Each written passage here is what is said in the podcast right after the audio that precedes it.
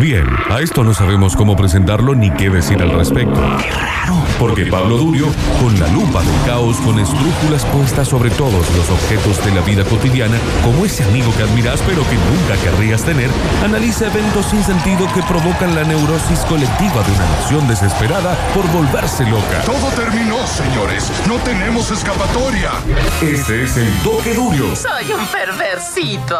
Un homenaje burlón o una burla homenajeada que termina en un chiste interno que Mario Magdas nunca supo hacer Yo no lo entiendo. y que nadie entiende del todo.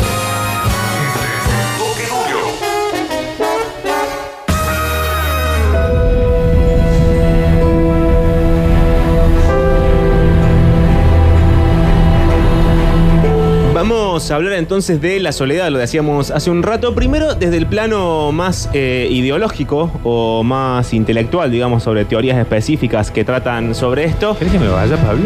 No, ¿por qué? No, para dejarte solo. No, no, sería, sería muy feo. No me gusta estar al aire solo, me hace mal. Y hago. La cuestión es que tiene que ver eh, en términos históricos con algunos cambios de paradigma. Esto es con el cambio de la razón dominante, con el cambio de lo que pensábamos de una época a la otra. Obviamente basado en eh, las distintas escuelas que van a ejemplificar y a hablar de estas cosas. Estoy hablando, por ejemplo, del cambio del colectivismo al individualismo.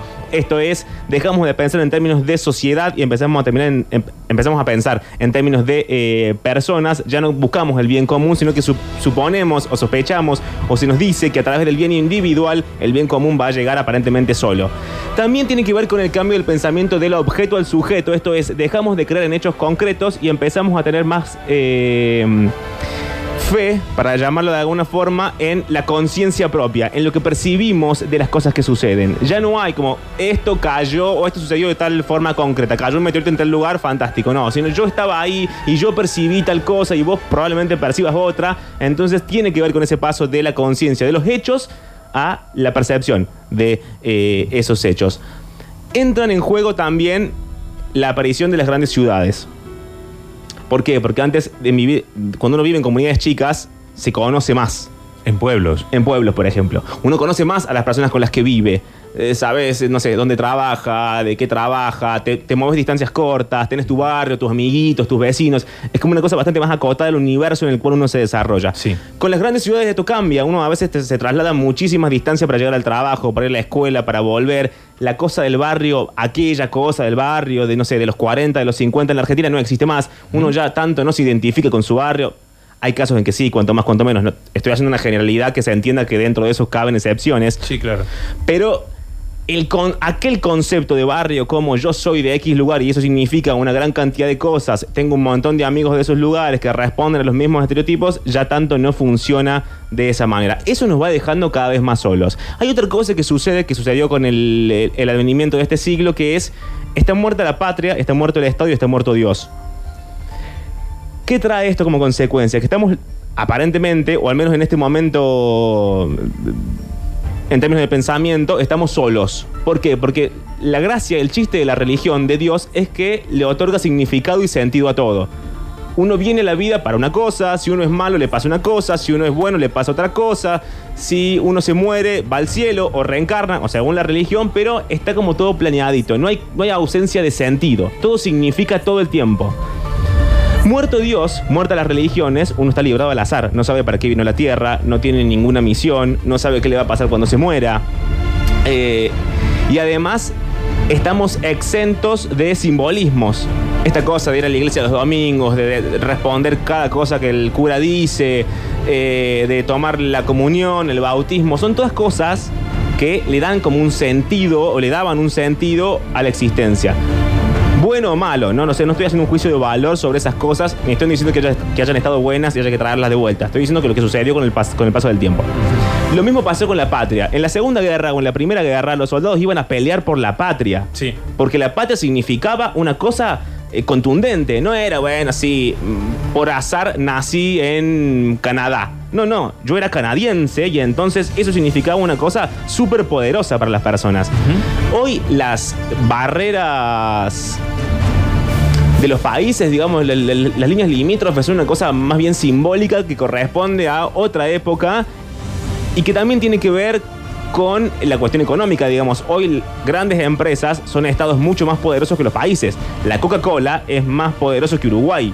Y la Coca-Cola no es un país, es una empresa que trasciende, insisto, estas líneas de patria, Estado eh, y nación. Entonces, está muerto el sentido general. Está muerto el contexto, está muerto Dios, está muerto el Estado, está muerta la patria. Ya no vivimos cerca, ya no estamos todos eh, unidos por un, un trazo de calles. Este concepto de pueblo. Se murió, tampoco está más.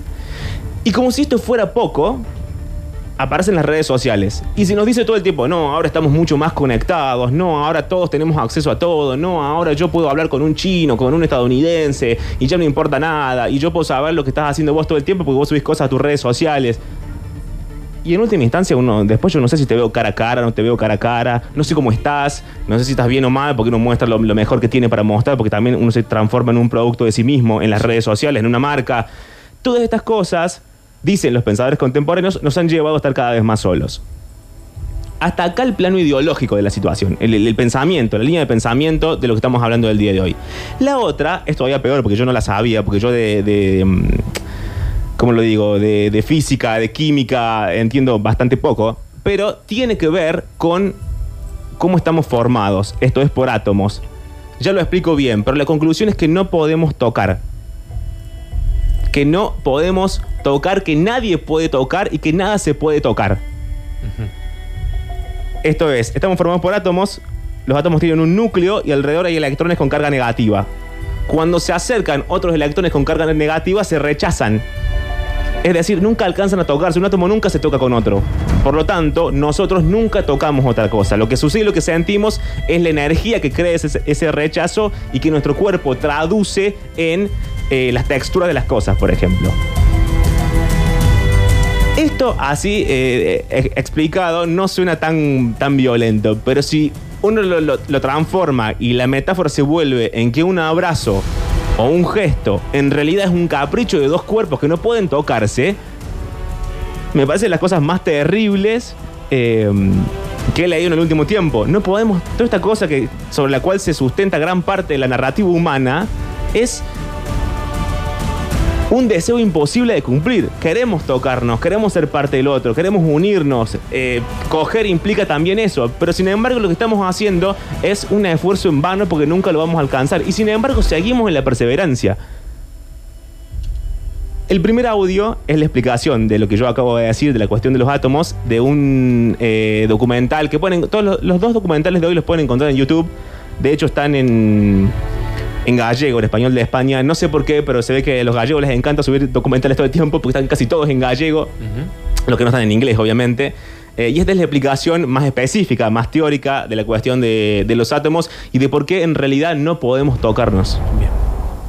Si estás sentado ahora mismo, estás levitando. Así es, tu hermoso trasero está volando y en realidad tú también.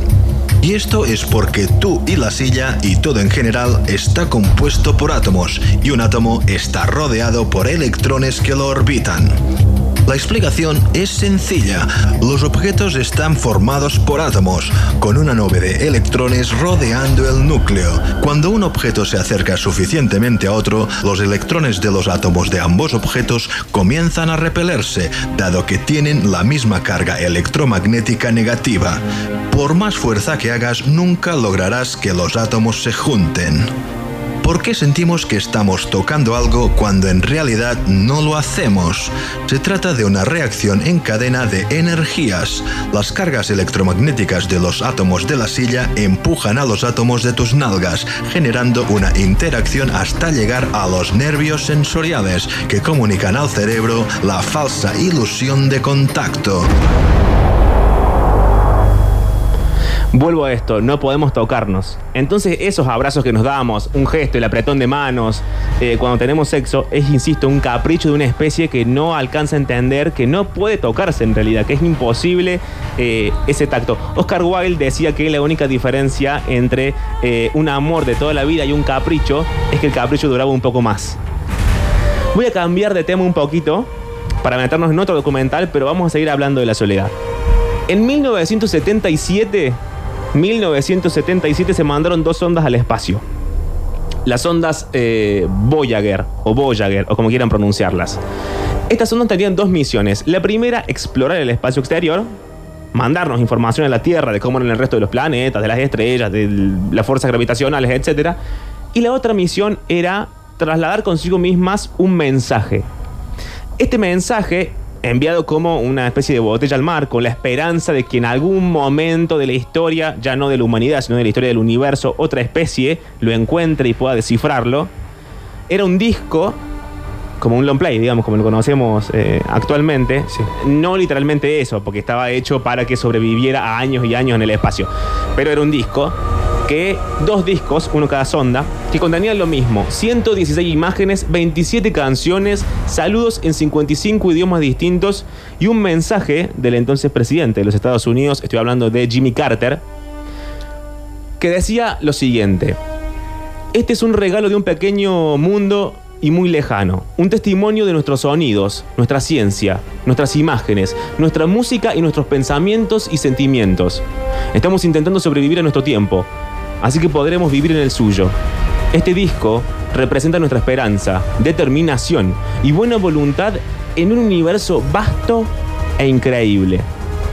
Otra vez lo mismo, aquella idea hipercitada, aquella frase boba de nos sentimos tan solos o queremos averiguar qué tan solos estamos que no, no, no podemos ni siquiera concentrarnos nosotros mismos y también estamos pensando quién está detrás de nosotros, quién hay por fuera, quién vive, si es que alguien vive en los otros planetas, en los otros sistemas. ¿Estamos realmente solos?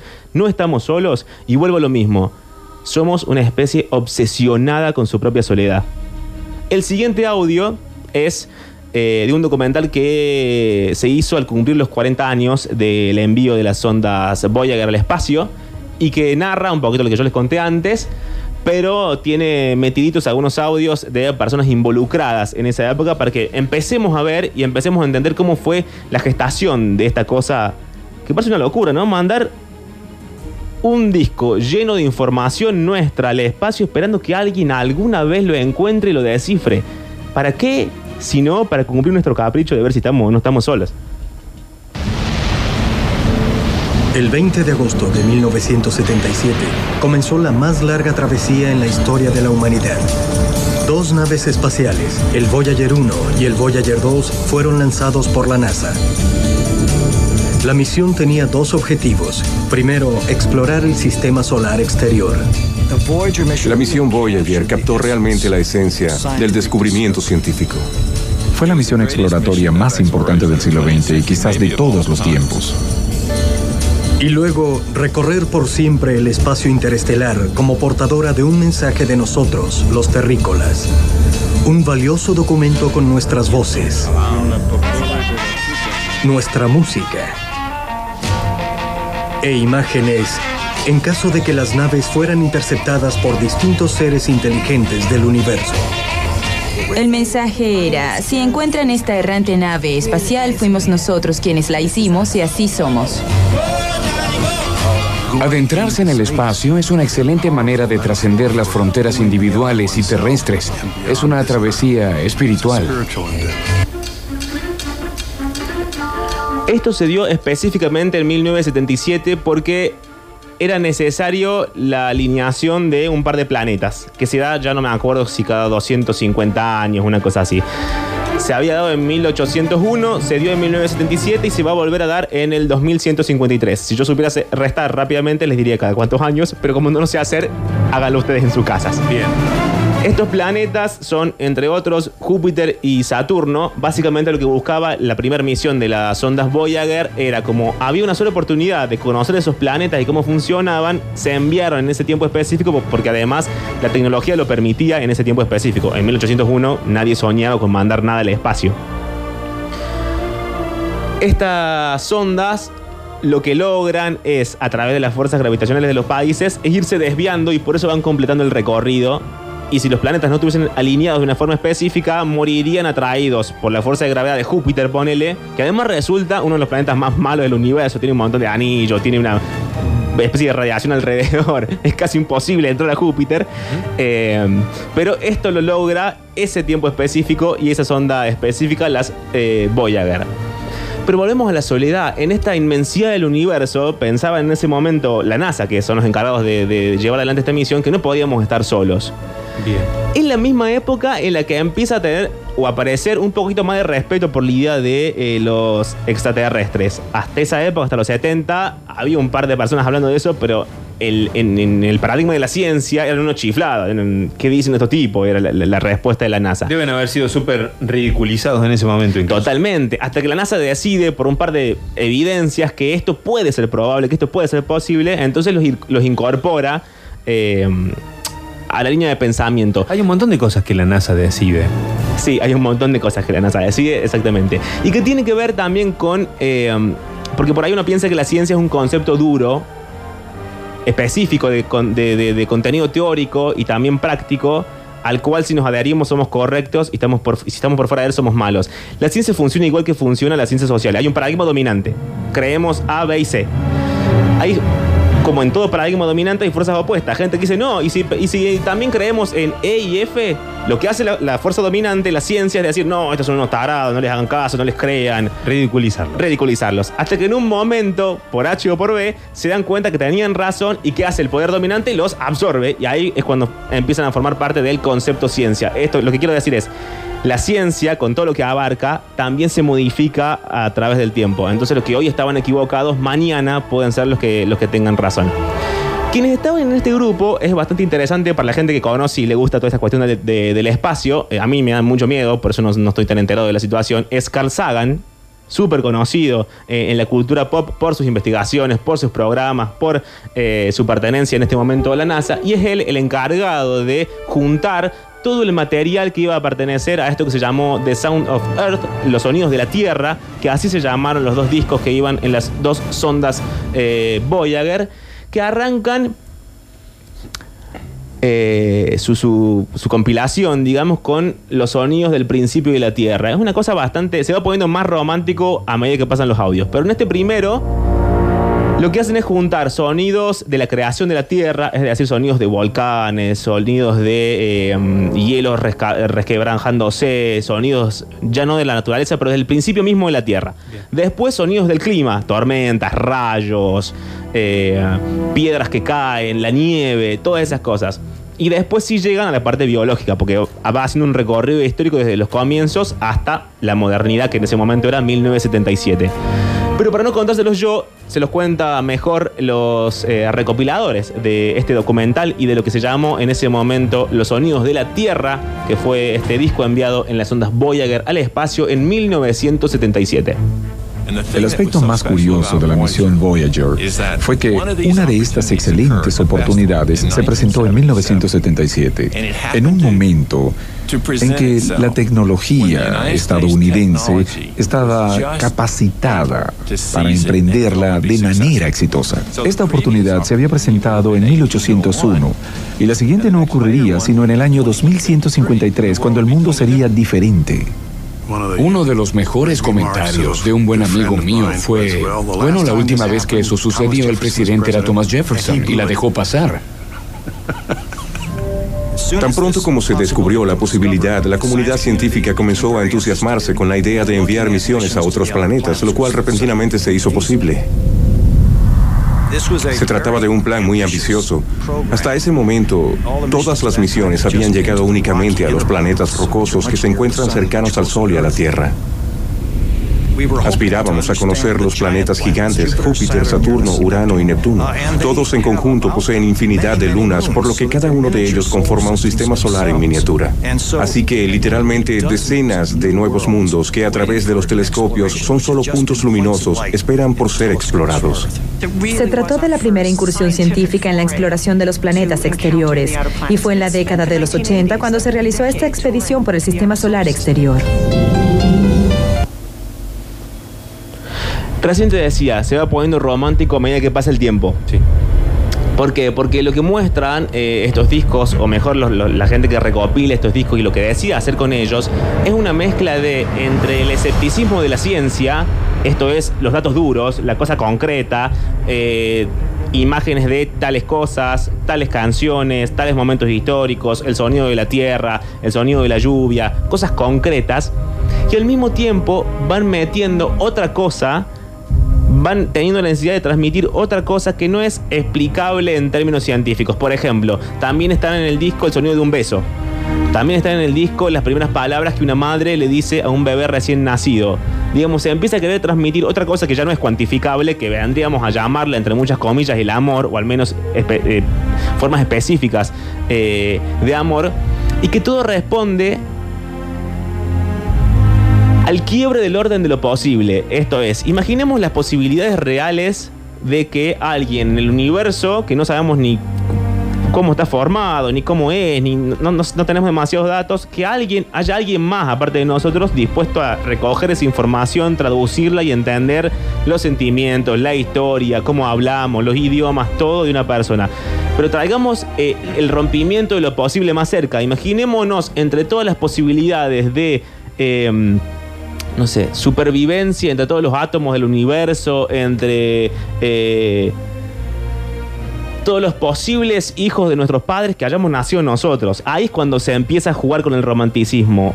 Hay un conjunto de cosas que no sabemos si están ordenadas o no, si son por algo o por no, si, si eh, tienen sentido o que no, pero sin, embargo suceden. Esa especie de milagro constante que traducido sería eh, el milagro de la vida y que en términos físicos y también literarios se, tra- se podría traducir en una especie de beso de dos bolas de billar cósmico.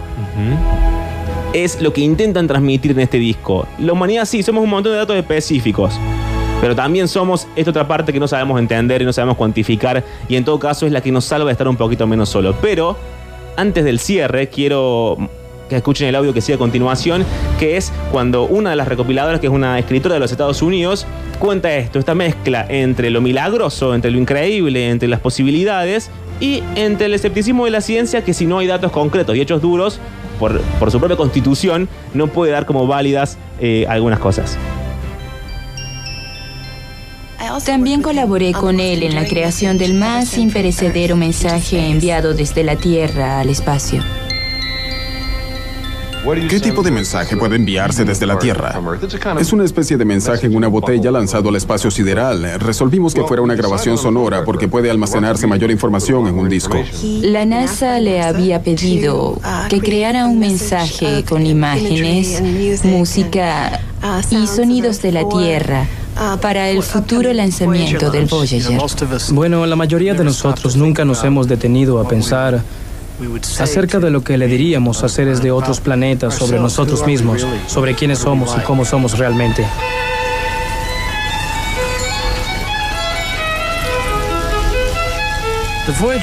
La grabación del Voyager representaba una oportunidad para detenernos, analizarnos como seres humanos y tratar de presentar como una especie de pequeña muestra de lo que somos para el agrado de aquellos seres de lugares y épocas distantes que hallarán ese mensaje.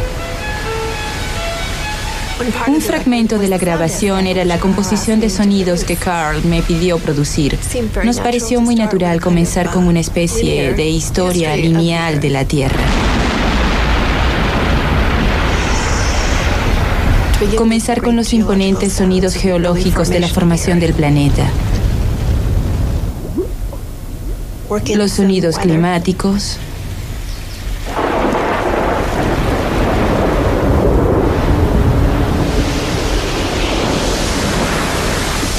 Y luego, lentamente, adentrarnos en la historia biológica de la Tierra.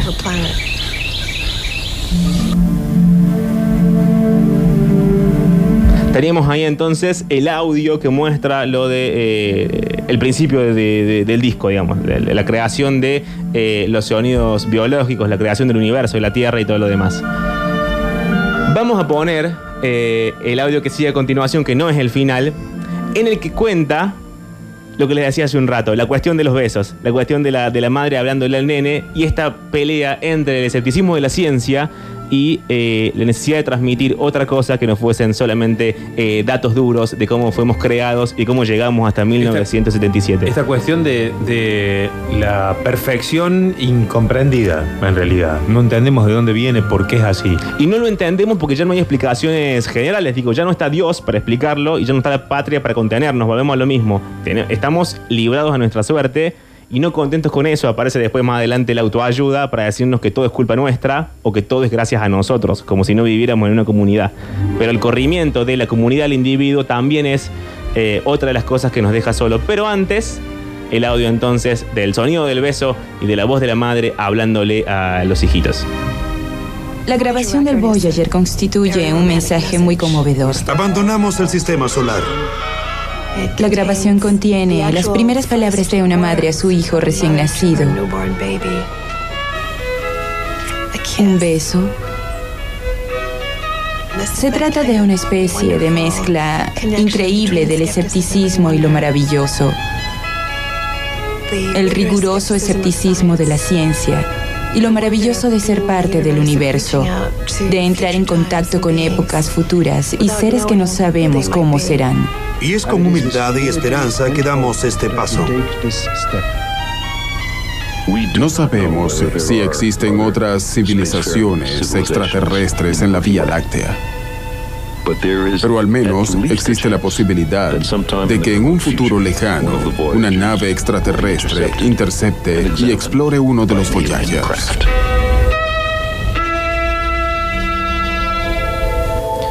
Y ahora sí, eh, para ir cerrando, o para terminar, digamos literalmente, eh, la columna del día de hoy, repasemos. Estamos solos porque murieron los conceptos de Dios, patria, Estado. No nos podemos tocar. No nos podemos tocar. Y además em- empiezan a decirnos que nuestro éxito y nuestro fracaso es culpa nuestra, solamente nuestra. Responsabilidad. Exactamente. Hay una cosa muy interna del ordenamiento de los átomos que trae un poquito de esperanza a esta situación. Decíamos entonces, no nos podemos tocar porque eh, los electrones, que son la carga negativa de los átomos, se repelen entre sí. Es, es decir, dos átomos no se tocan nunca. Al mismo tiempo, los átomos no se quedan quietos. No están estáticos todo el tiempo. Se van reemplazando, se renuevan todo el tiempo. Cuando tocamos, bueno, no tocamos, digamos, cuando estamos en contacto con otras cosas, se los adquiere, los perdemos, digamos, nos vamos renovando todo el tiempo y de alguna manera esta simbiosis constante de lo que somos determina nuestro cuerpo, lo que vemos, lo que percibimos lo que sentimos. Hay una cosa que sí puede atravesar los átomos. Hay una sola cosa que sí puede lograr ese contacto. Esa cosa es el sonido. Por eso, en el Voyager, en el disco Los Sonidos de la Tierra, se mandaron específicamente sonidos. Por eso también se mandaron, ahora no recuerdo el número específico, creo que eh, 27 canciones. Y en última instancia, si esa conexión son los sonidos, si esa conexión es la música, por nuestra forma en la que pensamos y percibimos y actuamos y nos desarrollamos eh, desde que somos chicos hasta que somos grandes, entre los seres humanos eso toma forma muy específica. Estamos en un lugar donde vos y yo nos estamos viendo, pero un montón de gente nos está escuchando a través de la palabra oral. Esa es la forma de conexión última de eh, los seres humanos. Lo que hablamos. Aquí entran en juego otras cosas. Eh, el idioma, eh, cómo construimos oraciones, cosas que tienen que ver más con la semántica, la semiótica, que no me quiero meter ahí. Pero quedémonos con este concepto de que lo que hablamos o cómo hablamos o esta forma de transmitir lo que nos pasa es lo que nos vuelve menos solos. Pero ¿qué decimos cuando decimos? Y con esto cierro. Viste que hace cuatro años que hacemos este programa y que a mí me ha tocado venir algunas veces eh, eh, los días del amigo y yo siempre uso esa frase boba, cínica de que es el grupo, que es el día del amigo, sino cuatro tipos con una pizza diciendo, "Ey, ¿qué pensás del gol del Liche López? Bueno, para no decirlo así, para no tener estos términos violentos de qué es lo que estamos comunicando cuando comunicamos, hay un audio último de una persona que no necesita presentación y que creo que les va a caer mejor a los oyentes que, yo y que ahí tienen razón para que les caiga mejor. Una reflexión bastante interesante de esto que es ¿Qué nos estamos contando cuando nos juntamos? Cuando uno se cuenta con un amigo, con un vecino, con un familiar, con alguien que quiere o que quiso mucho. ¿Qué estamos charlando de algo contundente? ¿Estamos pasando el tiempo? ¿Estamos diciendo un montón de boludeces que no vienen a cuento de nada para, eh, bueno, sobrellevar la situación? Nos estamos diciendo, che, estoy triste, estoy contento, este es mi sueño de ahora. No sé, me enamoré de tal, me pasó, descubrí esta cosa buenísima o estamos haciendo un chiste de gallego y hablando del gol de tiempo. Lo que dice este señor que sigue a continuación, que es muy lindo, él lo dice mejor que yo, pero quiero resaltarlo y subrayarlo para que se entienda qué parte del audio me parece la más importante. Dice, contame algo que justifique que nos queremos. Contame algo que justifique en todo caso, que nos hemos querido alguna vez. Contame algo, cierra el audio del señor que sigue a continuación, contame algo que indique que estamos menos solos. Hasta acá, la columna del día de la fecha. Nos encontramos la semana que viene. Buena energía. Hombre este, que está muy metido en su vida. No cuenta muchos chistes. ¿Cómo está reunido con la familia? Dice, dice, ¿sabés el cuento aquel del japonés que tenía ganas de ir al baño? ¡No! No, hace ocho meses que no te veo. Y soy tu cuñado, qué sé yo, tu hermano, ponele. Y no me contás que estás triste, o que estás alegre, o que estás indignado, o que viste algo que nunca habías visto, o que estás pensando que el tiempo pasa y la vida se te va. No, me contás el chiste del japonés que fue... No quiero. No quiero oír ningún chiste. No quiero encontrarme con compañeros míos del colegio que me cuenten un chiste que, peor, ni siquiera un chiste, un chiste que me lo contaron cuando estábamos en el colegio. No quiero eso, quiero otros compañeros que tengo que son eh, personas malísimas, por otra parte, pero de una enorme tonicidad, que no, no, no, no hacen esa clase de, de- homenaje, de rememoración, de, de recuerdo perpetuo, que han dejado la lámpara que los ilumina en aquellos tiempos. A mí me gusta el que va con el farol en la mano, y que me dice, esta mañana me escupió en la cara una mujer muy hermosa. Eso es lo que quiero que me cuenten. Lo que les pasó hoy, lo que están soñando, lo que, lo que les está saliendo mal. Pero no que se acuerden de aquella vez en que uno se desgració en un velorio. Ya está, ya lo sé, no quiero que me lo cuenten más. No quiero que me lo cuenten más. Y esto no tiene que ver con la edad. Tiene que ver con una, eh, casi con, una, con el cumplimiento de un ritual, de una costumbre, de una cosa que tiene que ver con las reuniones familiares, las reuniones de amigos, las reuniones grupales. Tiene que ver con el no verse. Cuando la gente no se ve durante mucho tiempo, se olvida de quién es quién y agarra un discurso en que da lo mismo.